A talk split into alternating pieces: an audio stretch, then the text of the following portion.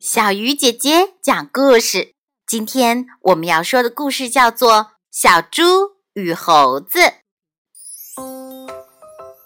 话说这天晌午时候，猴子正在桃树上睡着午觉，嘴巴还不停的被甜美的梦儿扯着笑呢。这时，一只小猪刚好赶路经过桃树下。这天的太阳特别猛烈，小猪是又累又渴。见到桃树上的大红果子时，它的喉咙简直如火烧一般。可是小猪不会爬树，所以当它看到猴子睡在树上时，特别高兴，大声地叫醒了猴子。让他帮忙扔个桃子下来解解渴。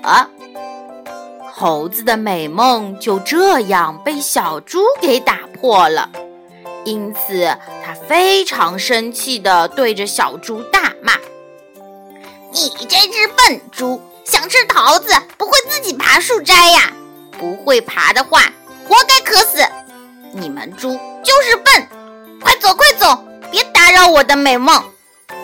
小猪听了，气呼呼地走了。过了几天，小猪和朋友们在河边玩耍时，他隐约听到有人在喊救命，这声音是越来越大。他顺着那声音去寻找，结果看到一只猴子在水中挣扎。他随手捡起地上的树枝。准备救起落水的猴子，结果发现他正是那天不仅不帮忙摘桃，还嘲笑他的猴子。于是小猪一气之下就丢掉手中的树枝，转身要走回去。这时，小猪的朋友们也听到声音赶了过来，合力救起了猴子。猴子。大口大口地喘着气，小伙伴们呢？想到小猪没打算救猴子就要走，都开始责备他。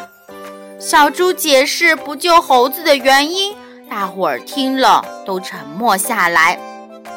长毛狗先开了口：“小猪，即使他上次不帮你摘水果，可你这次也不应该不救他呀。”万一他被淹死了呢？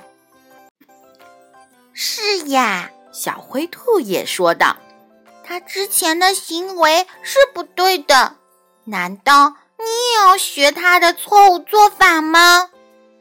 小花猫转身对猴子说：“猴子，你上次不但不帮小猪就算了，还讽刺他，你也太不应该了。”猴子听了。向小猪伸出友谊之手道歉说：“小猪，上次是我不对，不应该因为你打扰我的美梦而那样对你。嗯，对不起。”小猪握住了猴子的手说：“嗯，这次我做的不对，我们以后都改正吧。”最后，小猪和猴子成为了好朋友。好啦，小鱼姐姐讲故事，今天就到这里了，小朋友。